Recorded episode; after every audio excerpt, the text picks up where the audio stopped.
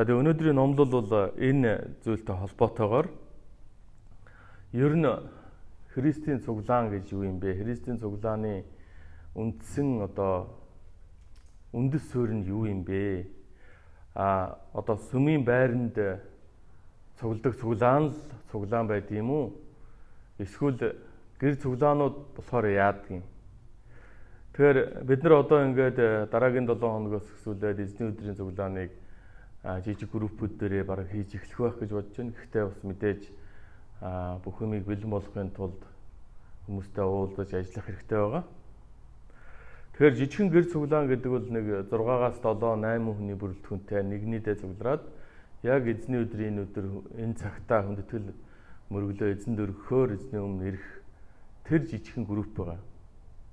За тэгэхээр тэр жижигхэн групп бол ялгаагүй эзний бие тийм ээ хамтдаа магтаалаа эзэн дөргөн хамтдаа залбирна хамтдаа сууж байгаад эзний үгийг сонсно тэгээд өргөлөө өргөн тэгээд гэрчлэлүүдээ хуваалцсан нөхөрлөн залбирна нэгний нэгэ өрөөгөөд ингээд дуусгадаг. Ийм л үйл ажиллагаатай жижигхэн зөв шүү дээ тэгэхээр ерөөсөө ялгаа байхгүй анхны үйлс ном дээр одоо гарч яадаг анхны цуглааны хэв маяг бол ерөөсөө л энэ байсан гэр цуглааны хэв маяг. Энд Библиэс одоо зөрсөн юм юу ч байхгүй. Харин ч улам илүү их библиэлэг болох магадaltaй. Яг бидний хувьд бол сүмийн байранд одуулаа цуглаа суудсан болохоор сурцсан болохоор эхний үе яахан эвгүйж магадгүй. Гэхдээ бүх юм сайн сайхан болно гэж бас бодож болохгүй сөрөг талууч гарч ирэхийг үгүйсэхгүй байгаа. За тэгээд сөрөг тал дутагдaltaй талууд гарч ирэх юм бол тэрийг тэр дор нь одоо засаж одоо зөв болгох тийм үйл ажиллагаануудыг цааш нь хийх болно. За өнөөдрийн зорил номлолын зорилго бол ерөөсөө а жижиг гэр цуглаанч бай, том мега чорч бай, ялгаагүй энэ цуглаан, энэ сүмийн суур бол Есүс Христ юм а гэдэг тухай бүгдээр үзэх гээд байгаамаа. Тэгэд 1-р Петр номын 2-р бүлгээс өргөжлүүлэн бүгдээрээ судалцгаая. Тэгээд энэ өдрүүдэд эзэн надад 1-р Петр номыг цувралаар дамжуулах юм илчлэлтийг өгсөн байгаа. Тэгээд өнгөрсөн бүтэн сайнд бүгдээрээ 1-р Петр номын 1-р бүлэг дээрээс аврагдсан хүмүүсийн амьдралын хэв маяг гэсэн сэдвээр хуваалцсан байгаа. Өнөөдөр бүгдээрээ Есүс Христ бол сонгогдсон амьд чулуу гэсэн энэ сэдвээр 1-р Петр номын 2-р 2-р Петр номын биш ээ 1-р Петр номын 2-р бүлгийн 4-өөс 10-р эшлэлээс дамжуулан үздэсгэе. За тэгээ та бүхэн минь а одоо лайвынхаа одоо комент хэсэг дээр библийн ишлэлүүдийг тэгээд бас ямар ном унших тэр бүхнийгээ одоо бас ингээд бичиж байгаа байгаах манай цэнгүүнээ одоо ерөөхдөө оператор хийж байна. За тэгээ бүгдээ хамтдаа 1-р Петр номын 4-р бүлгийн 10-р эшлэлийг уншицгаая. 4-р 4-өөс 10-р эшлэлийг уншъя. 1-р Петрийн 1-р бүлгийн 4-өөс 10-р эшлэл аа. 1-р Петрийн 2-р бүлгийн 4-өөс 10-р эшлэлийг бодилж өгч байна тийм ээ. За, уучлаарай, уучлаарай. 1-р Петр номын 2-р бүлгийн 4-өөс 10-р эшлэл шүү. За би 2013 оны орчуулгаас уншина. Та бүхэн тэгээд өөр өөртөө байгаа орчуулга дагаад тулгаад яваарай. Эзэн рүү ир. Тэр бол хүмүүст гологдсон боловч харин Бурхны өмнө сонгогдсон үнэт амьд чулуу илээ.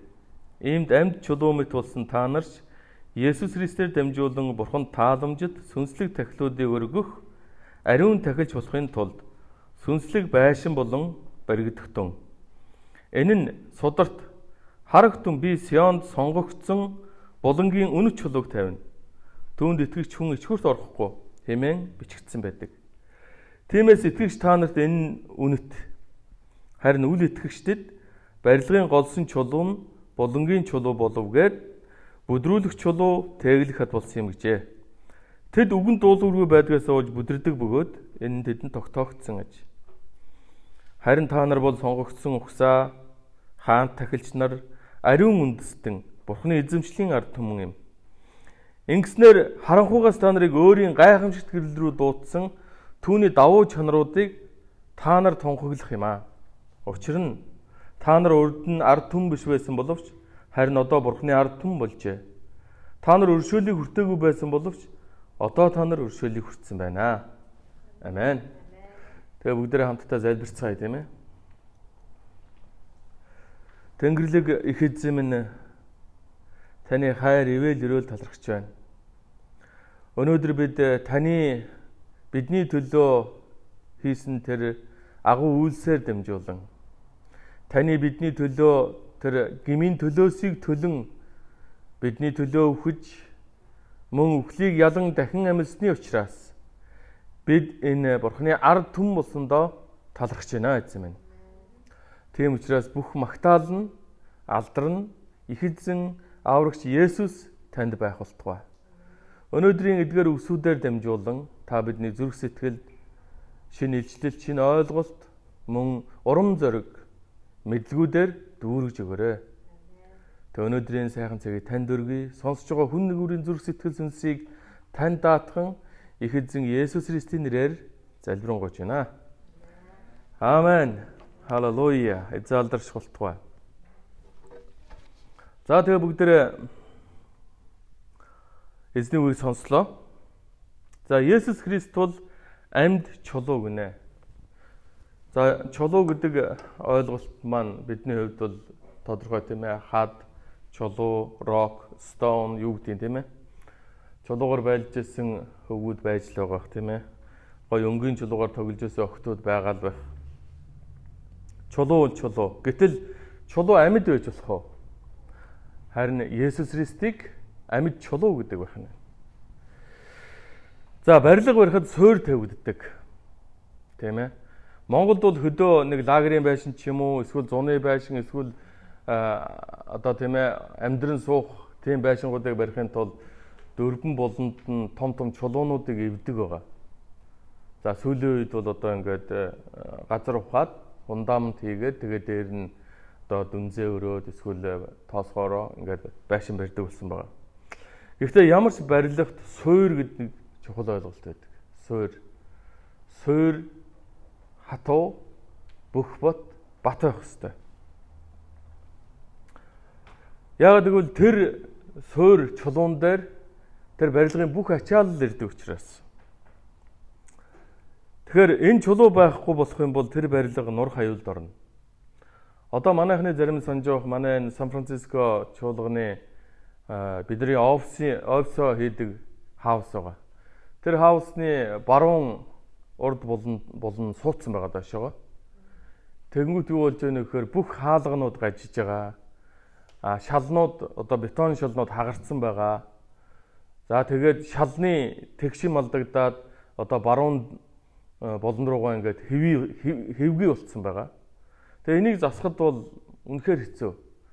Тэгээд эн чинь бүр э, энэ хаусны бүх структурт ан цав өгж гэмтэл өгдөг. Тэгээд магадгүй нэг тийм ээ энэ суул зогсохгүй байх юм бол одоо нэгэн газар хөдлөлтөөр ч юм уу нэг чичрэлтээр ч юм уу ингээд нурах магадaltaй болчихж байгаа гэсэн. За та нар энийг маш сайн сарж байгаа. Манай офс руу оронгууд шал нь хэвгүй байдаг тийм ээ. За Христ доторх хүмүүс ч бас амьд чулуу мэт болдог гинэ. Есүс Христийг амьд чулуу гэдэг юм бол түүнд итгэсэн хүмүүс нь бас амьд чулуу мэт болдог гинэ. Амен. Халелуя. Бид нар ч гэсэн бас чулуу болох нь шүү дээ. Амен. Тэгээд чулуун толгойтой байж болохгүй шүү. Тэгэхээр энэ дээр ингэж хэлж яана л да. Иймд амьд чулуу болсон та нар ч Есүс Христээр дамжуулан Бурханд тааламжит сүнслэг тахилуудыг өргөх ариун тахилж болохын тулд сүнслэг байшин болон баригдагтун гинэ. Тэгэхээр чулуун байшингийн тухай ярьж байна гэдгийг бүгдээ ойлгоё. Өнөөдөр бид нэр Элч Петрийн захидлаас хуваалцж байгаа. Петрах итгэгч хүмүүст хандаж зүйрлэл ашиглаж байгааг харж байна. Есүс Христ бол чулуу. За тэгээд түүгээр суурэ хийгээд дээр нь түүнд итгэгч хүмүүс бас чулуу юм бол тэр жижигэн чулуунуудаар бид нар ингээд ийм бурхан тааламжтай сүнслэг ариун тахилыг өргөдөг тахилч нар болохын тулд байшин болон баригдаж байгаамаа гэсэн энэ зүйлийг хэлж байгаа. Тэгэхээр та бидний хүн нэг бүр энэ баригдаж байгаа байшингийн нэг чулуу, нэг тоосго, нэг эд гэдгээ бас мэдэх хэрэгтэй. Тэгээд энэ байшинг бариад байгаа зорилго нь юу гэхээр Бурхан эзэнд тэр тааламжит сүнслэг тахилуудыг өргөх гээд байгаа. Хин энэ тахилуудыг өргөх гээд байна гэхээр энэ чулуу болон баригдаж байгаа энэ чуулганы гişүүнийг бүр энэ ариун тахилж гэж дуудагдахын тулд юм аа. Тэгэхээр энэ текстэн дээрээс харах юм бол ерөөсөө Есүс Христэд итгэдэг хүмүүс бүгдээрээ ариун тахилч нар байх боломжтой тухай ярьж байгаа. Амен. Тэгэхээр бурхан тааламжтад сүнслэг тахил гэж юу юм бэ? Энийг ер нь юу гэж бодож байна? За хуучин гэрээний үед бол майхан сүм мөн дараа нь Соломоны өргөө баригдахад тэнд тахилын ширээнүүд байсан. Тахилын ширээнд үйлчилдэг тахилч нар байсан. Хуучин гэрээний тахилч нар бол хүн ба бурхан хоёрын хооронд тэр зуучлалыг хийдэг. Хүний бурханд өргөж байгаа өргөлийг бурханы өмнө шатаал тахил болгон өргөж жуучилдаг, холбодог тийм хүн байсан баг. Харин орчин үеийн Христ итгэгч нарын хувьд Есүс Христ өөрөө тэрүүн тахилч бөгөөд бидний гим нүглийн төлөө ариунаас ариун газар руу нэг л удаа орсон. Тэгвэл тэр тахил болгож өөрийнхөө цусыг авчирж тэгээ түүний нэрэнд итгэсэн хүн бүрийн гим нүгэл уучлагдсан байна. Амен. Тийм учраас Христ Есүст итгэдэг хүмүүс одоо нэг заавал тахилын ширээ байгаад байх албагүй харин тэд хүн бүр өөрсдөө тахилч нар байх боломжтой. Тэгэхээр бидний өргөдөг тахил бол сүнслэг тахил байх нь. Амен. Хуучин гэрээний тахилч нарын өргөл бол малын одоо малын мах байсан тийм үү? Мөн эдэн өргөлүүд байсан, ургацын дээжүүд байсан. Шатаал тахилууд байсан. Харин шинэ гэрээний итгэгч нарын тахил бол сүнслэг байх нь. Сүнслэг гэдэг нь одоо биет биш биш гэсэн үг. За тэгэхээр энэ ямар тахил байж болох вэ? Та энэ сүнслэг тахилын талаар юу мэдэх вэ? Тэгэхээр хүн нэг бүр тахилж болсон гэсэн үг. Тахилж гэдэг бол бурханд үйлчлэгч хүн гэсэн үг. Бүгдээрээ 1-р Самуэль номын 15 дугаар бүлгийн 22 дугаар ишлэл дээрээс харах юм бол тэн дээр ингэж хэлсэн байгаа. Эзний дуу хоолойг дагаж түүнийг дуулууртай дагах нь за би та бүхэнд уншиж өгье. 1-р Самуэль номын 15 дугаар бүлгийн 22 дугаар ишлэл.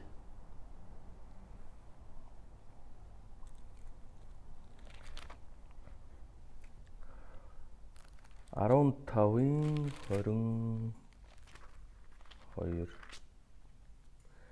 1-р Самуэль 15-ын 22 Эзний дуу хоолойг дуулууртай дагах нь эзэн шатаал дахил өргөлүүдийг өргөж баярлуулахаас илүү босов. Харагтун дуулууртай дагах нь тахил өргөхөөс илүү сонсож дагах нь хуцын өөхнөөс илүү гэж хэлсэн байна. Амен. Халелуя. Энд Саул хааныг эзний тушаал зааврыг зөрчиж өөрийнхөө дураар одоо бурхны тушаалуудыг одоо бурхны тушаал дуулуургүй байсан улмаас одоо иш үзүүлэгч Самуэль ирж, тахил Самуэль ирж Саул эзний үгийг дамжуулж байгаа ийм хэсэг байгаа. Тэр нь юу вэ гэхээр ер нь эзэн тааламжтай зүйл, тааламжтай өргөл гэдэг юу вэ гэхээр ерөөсө дуулууртай байдал гэж хэлж өгч. Түүний үгийг сонсоод Тэр үгийг дуулууртай дагах нь бухын өөх нөөсчлүү, хуцны өөх нөөсчлүү, тийм ээ. Тэр агуу гэж боддог тэр тахилуудаас хамаагүй илүү гэсэн утгатай. Тэгэхээр сүнслэг тахил гэдэг бол энэ дээрээс бид нар юу гэж ойлгох вэ гэхээр Бурхны үгийг сонсоод түүнийг дуулууртай дагах нь сүнслэг тахилтай адилхан тэр эзэн тааламжтай байдгийн байна гэдгийг бид нар мэдэж явах хэрэгтэй. Амен. Тэгэхээр бид нар тахилч нар юм бол бид нар тахилыг өргөдөг байх хэрэгтэй тийм ээ. Тэгэхээр бурхан тааламжтай тэр анхлын үнээр тахил бол бурханы үгэнд дуулууртай байдаг Христ итгэгч хүний тэр дуулуурлал байх нэ. Амен. Тэгээ дээр нь мэдээж сайн үйлс, хайр, тусламж тийм ээ тэр бүх сайхан зүйлсүүд эзэн тааламжтай байдаг. Учир нь эзэн доторх Христ доторх эзний хүсэл юу вэ гэсэн чинь а биднийг Христ дотор шинэ хүн болгоод мөн бид нарыг Христ дотор сайн үйлсийн төлөө шинэ хүн болгосон гэдэг тэр зүйлийг Эфес номын 2 дугаар бүлэгт бичсэн байгаа тийм ээ. Бурхны Христ дотор хүсэл юу юм бэ гэсэн чинь биднийг Христ дотор сайн үйлс хийлгэхийн төлөө гэсэн байна. Амен. Тэгэхээр Бурхан тааламжлалт сүнслэг тахилуудыг өргөх ариун тахилч нар босхын тулд сүнслэг байшин болон баригдагтун гэдэг нь одоо чуулганы тухай ярьж байгаа гэсэн үг. Амен. Хүн нэг бүр тахилж болсон. Хүн нэг бүр тахилж болсон юм бол хүн нэг бүрээс бурхан тахилыг шаарддаг байх нь. Тэгвэл хүн нэг бүрээс шаарддаг тэр тахил бол дуулууртай байдал байх нэ. Амен. Ингээд энэ дээрээс одоо бид нар чуулган болон баригддгаа гэсэн үгийг энэ хэлж байгаа гэсэн. Тэгэхээр эзний өмнө тахилч мэт эндээс хүн нэг бүр эзний өмнө тахилч мэт үйлчлэх боломж гарч ирж байгаа гэсэн. Эзний чуулганд хүн нэг бүр өөрсдийнхөө дуудлага чадварын дагуу үйлчлэх ёстой гэсэн. Өнөөдөр би пастор хүн гээд та нараас би ингээд онцгой спешиал хүн гэсэн үг биш ээ. Харин бурхан надад байгаа чадварыг өөрийнхөө чуулганы төлөө ашиглаж байгаа гэсэн үг. Амен. Тэгвэл Магдалины багийнхныг ч гэсэн ялгаа байхгүй. Яг тэдэнд байгаа энэ чадварыг ашиглан өөртөө үйлчлүүлж байгаа. Ариун тахилж болгон үйлчлүүлж байгаа гэсэн үг. Амен. Тэгэхээр Христийн чуулганы мөн чанар маань энэ гэсэн үг. Христ өөрөө энэ байшингийн болонгийн чулуу буюу суурь нь болно. Тиймээс итгэгч бидэнд энэ чулуу маш үн цэнтэй. Амен. За түрүүнд хэлсэн тийм ээ. Одоо энэ баригдсан сүмийн байшингийн нэг булангийн нэг хэсэг чулуугийн суурийн фундаментын салгаад авчих юм бол бүх барилга тэр жигтэй ам цав орж, хэлбиж, гажиж тун удахгүй нуур хаюулд орно. Христийн сүм гэдэг үл ерөөсөө энэ. Бид нар Христээр суурилж чадахгүй бол бидний сүм чуулган утгаа алдаад, мөн чанараа алдаад нуруу унна гэсэн үг. Амен. Харин энэ дээр хэлж юм л да. Энэ Исая номын 28 дугаар бүлгийн 16 дугаар ишлэлээс энэ Петрх иш татсан байгаа. Энэ дээр юу гэсэн бэ гэхээр энэ нь сударт харагтун би Сионд сонгогдсон булангийн үнэт чулууг тавина. Түүнд итгэгч хүн ичхүрт орохгүй гэсэн байгаа. За энэ бол тэр Есүсийн эрхийг зөгнсөн гэсэн үг. Иш үзүүлэгчээсээ Сионд гэдэг нь одоо Иерусалимыг хэлж байгаа. Тэнд би үнэт чулууг тавих болно. Тэр бол Есүс Христийн тухай ярьж байгаа гэсэн. Түүнд итгэгч хүн ичгэвтэр байдалд орохгүй гэж бичигдсэн байна. Тиймээс итгэгч та нарт энэ нь үнэт гэж байгаа. Тэр Есүс Христ бол биднэрт үнэхээр үнэт эрдэнсээс ч илүү үн цэнтэй зүйл шүү. Харин үл итгэгчдэд хандан энэ дээр дуулал номын 118 дугаар бүлгийн 22 дугаар ишлээс иш татсан байгаа. Барилгачдын голсон чулуу булангийн чулуу болов гэсэн байна. Болов гээд бүдрүүлэг чулуу тэглэх хад болсон юм а гэсэн. Тэд үгэн дуулуургүй байдгаас болж бүдэрдэг бөгөөд энэ тэдэнд тогтоогдсон ажээ гэж байна. Амен. За тэгэхээр барилгачдын голсон чулуу гэдэг бас л Есүс Христийн тухай ярьж байгаа. Израильчууд Бурхны хүүг таниагүй. Тэд нар түүнийг илгэлэн доромжлоод голоод загалмай цуглаж хөнөөсөн байна. Энэ нь юу гэсэн үг вэ гэхээр тэр бурхны сүмийг барьдаг тэр барилгачид жинхэнэ суур чулууг голоод булангийн чулуу болгосон гэж байна. Харин энэ чулуун дээр ямар учиртай юм бэ гэхээр энэ чулуун тэдэнд бүдрүүлэх саад тэглэгч хад болсон гэж. Бид нар гүйлтийн уралдааныг мэднэ тийм ээ. Гүйлтийн уралдаан бол зам нь тэгшхэн саад бартаагүй байх хэвээр. Мэдээ сааттай гүйлт бол өөр. Харин бид нар ингээд гүйлтийн тэмцээнд ороод гүйлтийн замаар явж байхад зам том том чулуунууд байх юм бол бид нар бүдэрч унчих гэж хэцүү үстэй. Зарим нь бүдэрч унаад нүүр амаа шалбалаад хохирж өвддөг. Харин үл итгэгч хүмүүсийн хувьд Есүс Христ гэдэг бол бүдрүүлэх саад болчихж байгаа. Юу ямар тэнэг юм бэ? Юу үлгэр яриад байна? Есүсийн одоо Есүсийг доромжилж, Есүсийг басамжилж, Есүсийг үгүйсгэж байгаагаараа тэд амь руу орох зам дээр нь Есүс Христ тэг болон зогсож байгаа гэсэн үг. Хад болон хааж байгаа гэсэн үг. Ийм учраас тэр хүмүүс амийг олж чаддаггүй.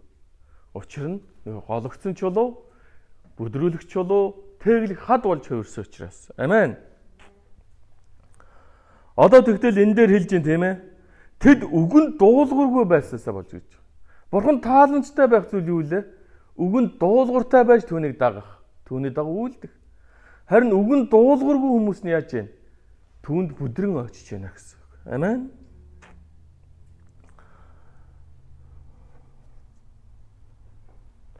Тэгэхээр итгэгч хүмүүс бас үл итгэгч хүмүүстэй адил дуулуургүй байдлаас болж бүдрээд байж болохгүй гэсэн. За Матай 7 дугаар бүлгийн 24-өөс 27 дугаар ишлээс би та бүхэнд уншиж өгье. Тиймд эдгээр үгсийг минь сонсоод үүний дагуу үйлдэгч аливаа хүн хадан дээр байшингаа барьсан мэрэгэн хүнтэй зүйрлэгдэнэ. Бороорж, уяр буун, салхи салхилж байшин нүдсэн боловч тэр нь норсонгүй. Учир нь байшин хадан дээр суйрлагдсан байв. Эдгээр үгсийг минь сонсоод үүний дагуу үйл үлдэг аливаа хүн элсэн дээр байшингаа барьсан мунхаг хүнтэй зүйрлэгдэнэ. Бороо орж, уяр буун, салхи салхилж байшин нүдсэнд байшин норов эвдрэл нь асар их байлаа гэсэн. Амен. Халелуя. За тэгэхээр эзэн энэ Матай номын 7 дугаар бүлэг дээр хэлж байгаа энэ үг нь болохоор уулан дээр заасан сургаалныхаа эцэс дүгнээд бүлэг сургаалуудаа дүгнээд энэ ишлийг өгч байгаа.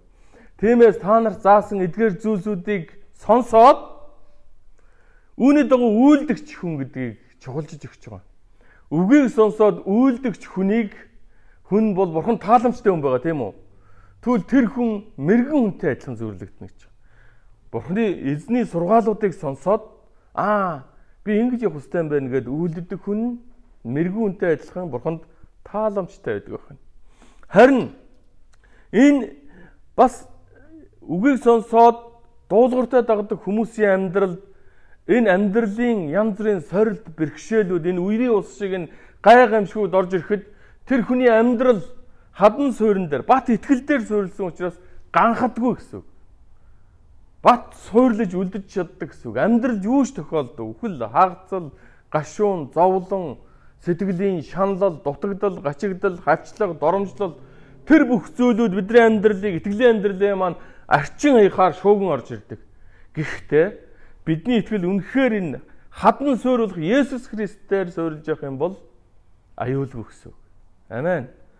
Харин үдгээр үгсийг сонсоод үүний дагуу үйл үйлддэг аливаа хүн гэж байгаа. Дуулуургүй хүмүүсийг хэлж байгаа. Дуулуургүй хүмүүс нь амьдралаа элсэн суурин дээр суйрлуулсан мунхаг хүнтэй адилхан гэж зөвлөгдөж байна. Амен. Тэгэхээр Есүс бол амьдралын суурь юм а.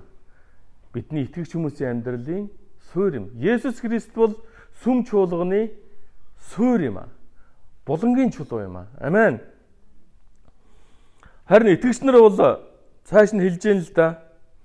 Энэ дээр 9 дугаар эшлэлдэр харин та нар бол сонгогдсон угсаа хаанд тахилч нар ариун үндэстэн бурхны эзэмшлийн ард түмэн юм а гэж. Та нар Израиль хуучин гэрэн дээрээс Израилийн тухай уншдаг. Израилийг бурхан ямар ард түмэн байлгахыг хүссэн бэлээ? Хаанд тахилч ариун үндэстэн тусгаарлагдсан ард түмэн бурхны өмч бурхны юу болохоор сонгож эзэмшил болгохоор сонгож авсан байдаг тийм үү харамсалтай нь Израиль түүхийнхээ туршид энэ бүх зүйлийн эсрэг дуулуургүй байснаасаа болж цөллөгийн шийтгэл янз бүрийн зүйлүүдийг хүлээж авчихсан байна. Тэгвэл энэ дээрээс орчин үеийн шин гэрэний үеийн итгэгч нар шин гэрэний үеийн чуулган гэдэг бол сүнслэг Израиль юм а гэдгийг энд илчилж байна л да. Бид нар ерөөсөө яг энэ сүнслэг Израильтай адилхан байх уу? Эзний зориг бол биднийг тийм ээ дуутсан, сонгосон хэн байхаар угсаа залгамжилсан хаанд тахилч нар ариун үндэстэн Бурхны эзэмшлийн ард түмэн болохоор өөрийнхөө хөв Есүс Христийн цусаар сонгосон байхгүй. Золин авч сонгосон. Тийм учраас бид нар яалч явахгүй сүнслэг Израилийн ард түмэн болох гэдэг. Амен. Тэгээ тэр биднийг харанхуйгаас Бурхныг мэдэхгүй тэр харанхуйгаас Бурхан гэж юу байдгийг жинхэнэ амьд бүтээгч Бурхан гэж байдаг юм уу байдгийг мэддэггүй тэр харанхуй мухраас биднийг өөрийнхөө гэрэл рүү дуудан гаргаж ирсэн байгаа. Амен. Тэгээд гэрлээс гэрэл гарч ирсэн бид нар харанхуйд харанхуй байдаг юм байна. Харанхуйд юу ч хардгүй юм байна Харин гэрэл гарч ирээд бид нар бурхан байдгийн байна, аврагч байдгийн байна. Тэр миний амьдралыг ингэж өөрчлөлөө Би тийм мөнх эмээг авлаа. Би бурхнаас тэгж ивэглээ гэж бид нар түүний сайн давуу чанаруудыг гэрчилдэг байх хэрэгтэй юм а. Энэ хинбэ нөгөө баригдаж байгаа амьд чулуунууд болсон Христ итгэгч нар түүний чуулган. Амен. Халелуя. Бид өршөөлийг хүртээгүй байсан бол одоо өршөөлийг хүртсэн байна. Бид нар урд нь харь хүмүүс байсан бол одоо Бурхны хувьд бид нар түүний ард түмэн болсон ивэлтэй байна. Амен. Халелуя. Тэгээ бид нар амьд чулуу бол Христэд итгэснээрээ Бурхны хүүхдүүд болох эрхийг олж авч байгаа юм. Бүтээгч амьд Бурханд үл итгэх итгэлгүй байдлыг харанхуйгаас Есүс Христийн зөвхт байдал ба авралын үлсээр дамжуулан түүний ариун гэрэл рүү дуудагдсан хүмүүс бол та бид нар юм аа. Амен. Халелуя. Тэгэд үүнийг гэрчлэх гэрчлэл бол бидэнд ариун байгаа. Манай Эммануэлчууд сая э, өөрсдийнхөө пэйж дээр тийм ээ маш олон гэрчлэлүүдийг хуваалцсан байгаа. Бурхан бурхан талархах гэрчлэлүүд, бурханы тэр хүмүүсийн амьдрал хийсэн агуу үйлсүүд маш олон зүйлийг хүм болгон гэрчилж бас бичлэг болгоод тавьсан. Үнэхээр манай чуулганд бол үнэхээр бурханы ивэл дүүрэн байгаа юм байна гэдгийг би тэнд харж ирсэн. Амен. Тэгэхээр гэрчлэх амьдрал гэдэг бол Есүс ингэж зөвлөж хэлсэн байгаа. Уулан дээр хот нуугдаж үл чадна гэсэн байна. Уулан дээр байгаа хот яаж нуугдах вүлээ дээ? Хаашаага нуугдах вэ? Тэр хот бүхэл зүйлээр харагдана. Гудамж, талбай, барилга байшингууд нь ил байна. Христ итгэгч хүмүүсийн амьдрал бол яг уулан дээр хот шиг гэрчлэгдэн явах хэрэгтэй гэж байна. Түүнээс бол Христ итгэгч гэдгээс айж ичиж нуугдаж сэмэрхэн сүмд явж тийм ээ ингэж явдаг тэр хүмүүсийн амьдрал биш ээ. Харин Христ итгэгч хүмүүсийн амьдрал гэдэг бол Бурхны гэрчилсэн ил үнэн шудраг зөв тийм амьдрал байх ёстой гэж хэлсэн байна. Мөн Христ итгэгч хүмүүсийн амьдрал бол ширээн дээр гаргаж ирж тавьсан дэнлүүтэй адилхан. Хэрвээ дэнлүүг ширээн дор тавьчих юм бол хэрхэн тэр гэр орныг гэрэлтүүлэх вүлээ дээ. Харин ширээн дээр гаргаж тавих юм бол гэр доторх бүх зүйлийг гэрэлтүүлнэ гэсэн байна. Тэгэхээр Христ итгэгч хүмүүсийн амьдрал гэдэг бол гэр бүл, хамаатан садан, ах トゥ ус, хамт олон, анги хам анги найз нөхөд бүхэл хүмүүсийн дунд тэр Бурхны тэр гэрлийг түгээж, тэр харанхуй руу тэр гэрлийг түгээж явах юм амьдралтай хүмүүс байгаа. Амен. Бидний нөгөө нэг сүнслэг байшин болж баригдаад ариун тахилч нар болох гээд байгаа маань бид нар бас зөвхөн өөрөө өөрсдөө тахилч нар биш ээ. Харин харанхуйд байгаа хүмүүсийн төлөө тахилч нар болон үйлчлэх энэ үйлчлэлийг хэлж байгаа маахан төсөө. Амен. За тэгээд э, Эфес номын 2-ын 20 дугаар бүлгээс бас та бүхэнд хуваалцъя. Эфес 2-ын 20. Та нар элчнэр болон иш үзүүлэгчдийн суурин дээр босгогдож байгаа бөгөөд Христ Есүс өөрөө булангийн чулуун ажээ гэсэн байна. Амен. Юу гэнэ? Та нар элчнэр болон иш үзүүлэгчдийн суурин дээр босгогдож байгаа бөгөөд Христ Есүс өөрөө булангийн чулуун юм а гэсэн байна. За яг энэ хэсгийг би ингээд нь олох гээд судалж байхад нэгэн ийм дүрслэлийг олж харсан байгаа. Та нар арк мэднэ тийм ээ? Арк мэднэ. Одоо манай дээр хойдлын 3 сонх ингээд дээгүүр арк хэлбэртэй байгааз. Бидний дээр энэ арк байгааз энэ хөндлөвч энэ арк байхгүй. Тэгэхээр ийм байна л да. Яг энэ Эфесигэнд энэ сургаалыг хэлж байхдаа Петр Эфесос ч өөрөө уран барилгын айгүй гоё дурсгалт э, уран барилгаар дүүрэн тийм хот байсан байна л да. Тэгэхдээ яг тэр уран барилгын уран барилга гэдэг зүйлийн нэрхэлдэг зүйлүүд нь аркууд байдаг тийм ээ. Аркууд. Аркууд нь одоо орчин үеийн шиг ингээд арамтуур зангидаад э, цэм цутгаад хайцсан биш. Тийм ээ. Ширхэг ширхэг чулуунуудыг нийлүүл залгасаар байгаад ингээд тэр оройны тэр зэгт уулзулдаг.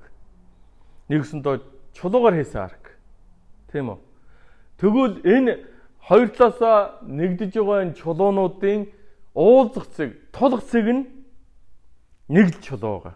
Гурвалжин ийм гурвалжин дуу маягт. Ягаад гэвэл нөгөө өнцгүүдийн тооцоор байгаа ойлгож байна та нар. Манай инженерүүд бүгд сайн ойлгож байгаа тийм ээ. Ийм гурвалжин дуу чулуу байх хэвээр. Тэгвэл тэр чулууг капстон буюу тулгуур чулуу булангийн чулуу Есүс гэж байгаа.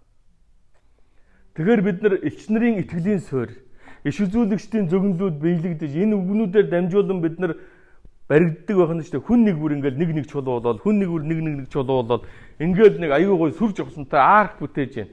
Тэр аркийн тэр яг тулгцэг гол чулуу бол Есүс гэдэг чулуу байх нь. Тэр чулууг дээш нь авчих юм бол яах вэ? Арх пүх гэдээ доош төмөрн тийм ээ. Вау, энэ төрслөл байхгүй. Есүс бол булангийн чулуу. Яг энэ Эфес номын 2-ын 20 дугаар бүлэг дээр хэлсэн. 20 дугаар бүлгийн 20 дугаар эшлэлээр хэлсэн. Та нар элч нар болон иш үзүүлэгчдийн суурин дээр баригдаж байгаа бөгөөд Есүс Христ бол өөрөө тэр толгуур чулуу буюу булангийн чулуу гэсэн байна. Амен. Хэрвээ энэ чулууг авчих юм бол бид нар одоо Христ Есүсийг дундаасаа авлаа гэж бодъё л доо. За ёо. Ингээд цонхны цаан гаргаж шөөрхө тэр зураг шиг ингээд Есүс цонхны цаанаас л бид нартай харьцдаг. Намайг оруулчаач те тэхүү. Та нар өөрсдөө Христийн чуулган гэдэг юм уу? Үгүй шүү дээ. Та нар дотор би алга ба шүү дээ. Цонхын төгсөөд үүдээ нэгэж би оръё. Хэрвээ бид нар энэ чуулганыхаа байранд ч тэр эсвэл гэр цуглаануудын дунд ч гэсэн Христ Есүсийг байлгаж чадахгүй бол бид барилдаж чадахгүй байх. Угаасаа арк бол чадахгүй гэсэн. Тэр байшин бол чадахгүй гэсэн. Яагаад гэвэл тулгуур чулуу байхгүй учраас. Амен. Байсан ч гэсэн оо одоо бидэнд Есүс хэрэггүйгээ тэр тулгуур чулууг авах юм бол бүгд доошоо нуран онж түүн дээр унсан хүн бүр эвдрэн хэмхрэх болох бөгөөд харин тэр чулуу дээрээс нь унахта хүмүүсийг тоос болгоно гэсэн байгаа маа. Амен. Амен. Тэгэхээр одоо яг энэ сударт илчлэгдэж байгаа энэ булангийн чулуу, тулгуур чулуу энэ зүйлс маш чухал юм гэдгийг өнөөдөр бүгд ойлгох хэрэгтэй. Амен. Одоо бид нар ингээд удахгүй ингээд гэр бүлгийн гэр цуглааны систем шилжихэд гэр сүм бүр өөрийнхөө дотор тэр сүмийнхээ суурийг Есүс Христ болгох хэрэгтэй. Амен. Хэрвээ Есүс Христгүй гэр сүм бол гэр сүм биш бөгөөд Есүсийг гаднаа гаргаж тавьчаад дотроо худлаа нөхрөлж байгаа хоёр нүртэй Христ итгэгч нар гэсэн үг. Амен. Тэгэхээр Элчний сургаал болон иш үзүүлэгчдийн илчлэлүүд Есүс Христимийг суурин дээр холбогддог. Есүс Христ бол энэ капстон буюу эсвэл булангийн эсвэл энэ тулгуур гол чулуу мөн. Бий болох бидний цуглаан яг л энэ илчлэлтийн дагуу босгон байгуулагдах ёстой. Христийн чуулган бол эртнээс нааш зөгнөгцөн иш үзүүлэгчдийн иш үзүүлгийн биелэл болж эзний шавнар болох элч нарын гэрчлэл болон сургаалууд дээр сүндэрлэн босдог юм аа. Амен. Энэ бол Есүс Христээр холбогддог зүйл. Энэ хоёр зүйлийн гол тогтоогч чинь бол хэн байх нь вэ? Тулгуур чулуу бол Есүс Христ байх нэ. Амен. Тэгэхээр ахан дүүсээ одоо ингэсгээ сургаалаа дуусгая. Өнөөдөр бид нар юуг сурваа? Есүс Христ бол булангийн чулуу юм байна. Тэр булангийн чулуу Христийн цуглааны суур foundation foundation байх хэрэгтэй юм байна. Тэр суур нь байх хэрэгтэй юм байна.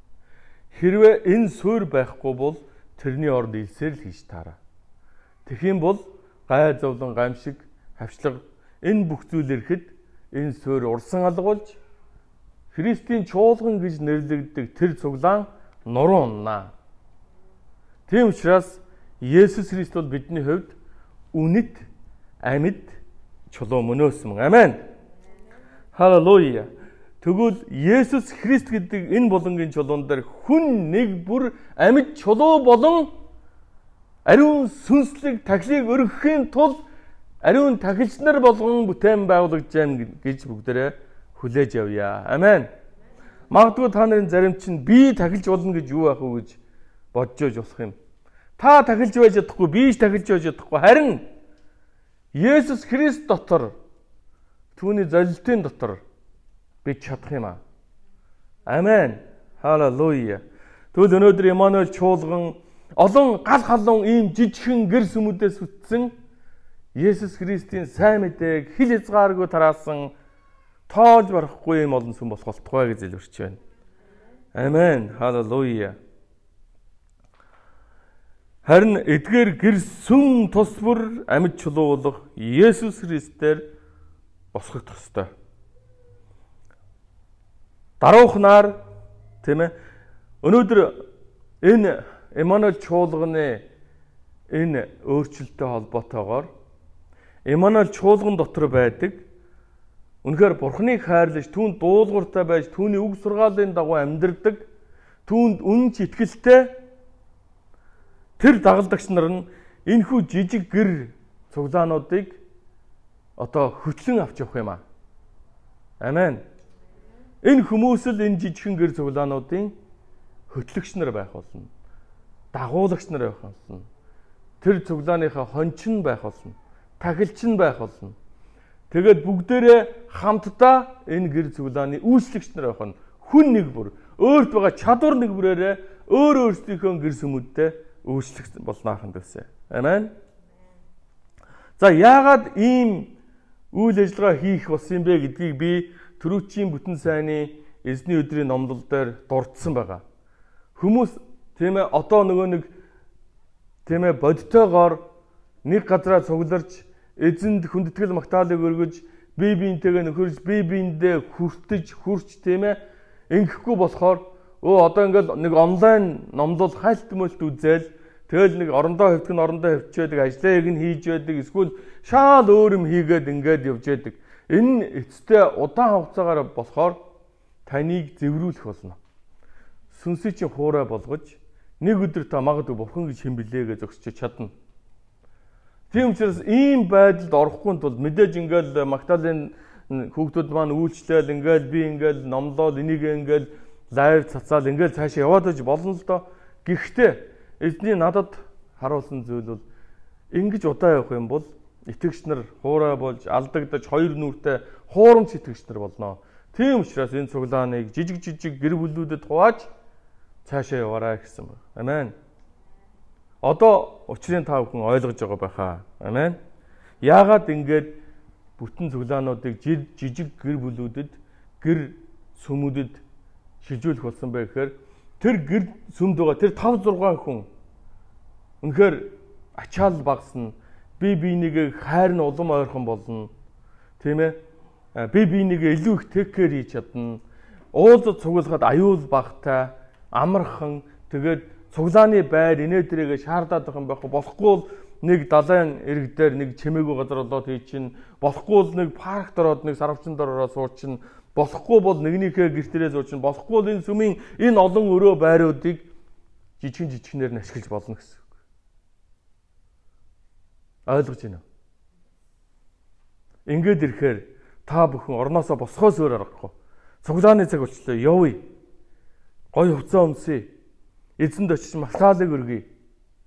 Ингээд нэгний дээрээ та нэгтэй газараа цуглаад би бинийгээ харж зоригжоод ингээд итгэл маань хуурайшихгүй. Бид нар бурхнаас олдохгүй. Нэг нэгнийхээ харилцаан дотор цаашаа явах юм аа. Энэ бол надад өгсөн бурхны хараа. Амен. Тэгэхээр энийг бүгдээрээ хэрэгжүүлж эхэлж үзье. Эхний ээлжийн туршилтын журам гэж байгаа. Тийм ээ. Тийм учраас та нар өө туршилтын хэмжээний яадаг ингээд ингээд хийсвэр хөнгөн тоомжиргүй байж болохгүй. Харин ч одоо жинхэнэ тань дотор байгаа тэр итгэл шалгагдах гэдэг. Та золиос гаргаж чадах уу? Тийм золиос гаргаж чадахгүй. Тэгээ хитрхи удаан сайхан хэвтээд хитрхи удаан сайхан цуглаангүй байгаад залхуу болцсон байна уу? Одоо та өөрийгөө дайчлаарай. Босож ирээрэй. Гэр сүмүүддээ ирээрэй. Тэгээд хамтдаа эзэнд магтаал талархлыг өргөж хүндэлцгээе. Тэгээ магадгүй нэгдсэн ийм магтаалын одоо үйлчлэл та бүхэнд хүрэхгүй байж болно. Гэхдээ а би нөгөө нэг хагас сайнд бичлэгээ хийлгээд бүтэн сайнд Магдалины бичлэгийг цацсангуудаа ингээд номлолоо хийдэг байж болох байхаа гэж бодож байгаа. Юм бол Магдалины маань хагас сайнд ирж бичлэгээ хийлгчээд би номлоо бичүүлчихэд ингээ бүтэн сайнд бүгдээр яг гэр сүмээ бага бага газараар гэр сүмийн хэдээгээ хамтдаа магтаад За тэгээ бусад үйл ажиллагаануудыг сүм яаж хийгддэггүй тийм ээ? Пастрын цуглааныг яаж хөтэлдэггүй? Хөтлөгч нар энэ цуглааныг ямар дистралтаар цаашаа явуулж дуусгадгүй яг тэр шигэ өөр өөрсдийнх нь жижигхэн гэр сүмүүд дээрээ өөрсдөө хамтдаа хийнэ гэсэн үг. Амен. Уул нь ингэх юм бол үйл ажиллагаа маш амархан болно. Жижигхэн гэрсэм, жижигхэн гэрсэм. Амен. За ингээд энэ бүхэл нарийн бүтэц заавруудыг эх 7 хоногт би зүүмээр одоо заан, ярилцсан а бас магадгүй зарим нь ингээд бодитоор хийж үзүүлэх байх. Тэгээ бүгдээрээ Есүс Христээр тулгуурлаж байвал бидний сүм том баг нь хамаалгуулж байгаа юу? Гол нь Есүс Христ. Амен. Түүн дээр бид нар тулгуурлаж авах хэрэгтэй. Амен. Жижиг сүмүүд магтаалаа хийн, жижиг сүмүүд өргөлөө хураан, жижиг сүмүүд ариун зөөгийнхөө ёслолыг барина. Харин баптизм хийх болох дээр болох юм бол сүмийн пастор нь зөксөж байна. Бас үйлчлэлийн багийнх нь байна. Хамтдаа сайхан баптизм байна. Ирэх бүтэн сайнд бас нэгэн баптизм байгаа бүгдээрээ бас эзэн талархалтай сайхан цаг ирнэ. Тэгэд ингээд дашин дуудвал баптизм хийх хүмүүс байгаа бол надтай уулзаад хичээл аваад бүгдээрээ та нарыг далаа дээр явшаа сайхан баптизм хийж болно шүү. Амен. Тэгэд ингээд бүгдээрээ даруухнаар үйл ажиллагаагаа тийм ээ даруухнаар цааш дөр үргэлжлүүлцгээе. Тэгэхээр энэ бол одоо Эммануэль чуулган бидэнд өгж байгаа хараа гэж та бүхэн харж болно. Тийм учраас ах дүүсээ би бас энэ одоо ингээд номлын эцэст би уриалж байна. Бүгдээрээ эзэн дотор санаа нэгдээд энэ жижиг жижиг группүүдэд жижиг жижиг грийн сүмүүдэд хуваагдаад нэг нэгнээ дэмжиж яг одоо өстой яг энэ Петр хэлдэг шиг энэ жижигэн жижиг амьд чулуу болон энэ гайхалтай сүнслэг байшин болон бүгдээрээ баригдцгаая гэж та бүхнийгээ уриалж байна.